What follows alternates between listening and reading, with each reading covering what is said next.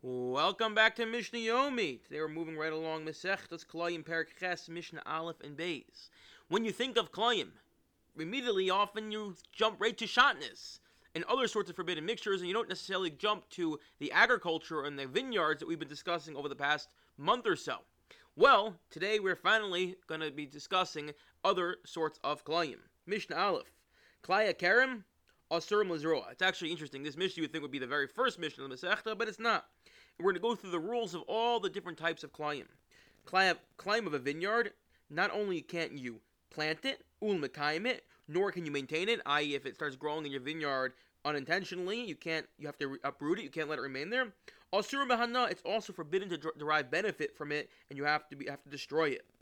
Whereas Klai Zroim, Klayim of other foreign seeds that are not a vineyard, It's forbidden to plant and Mekayim it, but you're allowed to eat it, which is why you can eat it, for instance, a nectarine because it's no, there's no issue to eat it, just to plant it and mekayim it. And certainly, if you're allowed to eat it, then now you can have other sorts of benefit from it.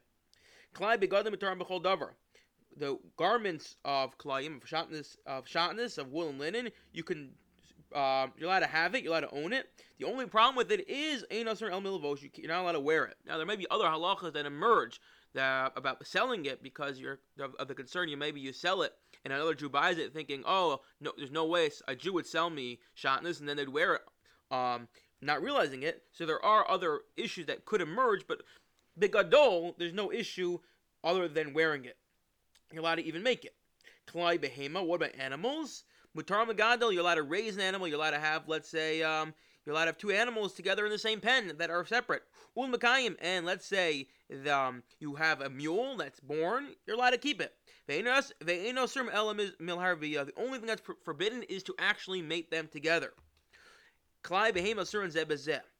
Additionally, you can't mate two animals that are kalayim with each other.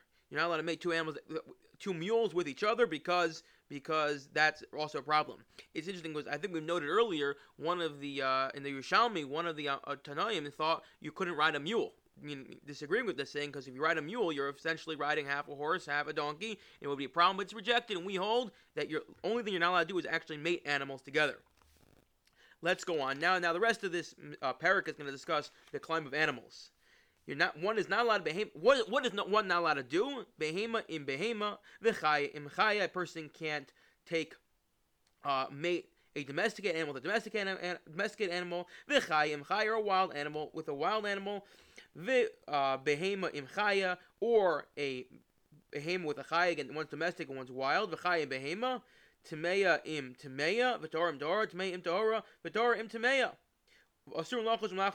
All these things are forbidden to mate them. And now, when it comes to animals, what one is also not allowed to do is you can't uh, plow together. You can't take a horse and a cow and have them plow together, or you can't lead them together in order to perform some sort of work. Those are all issues when it comes to climbs. So you're not allowed to make them together. You're allowed to have other sorts of hanav. Then you can't work two animals that are of different species together. You can't have a domestic animal with a wild animal, for instance. These are again the beginning halachas of the Klayim of behemoths. I wish everyone a wonderful day.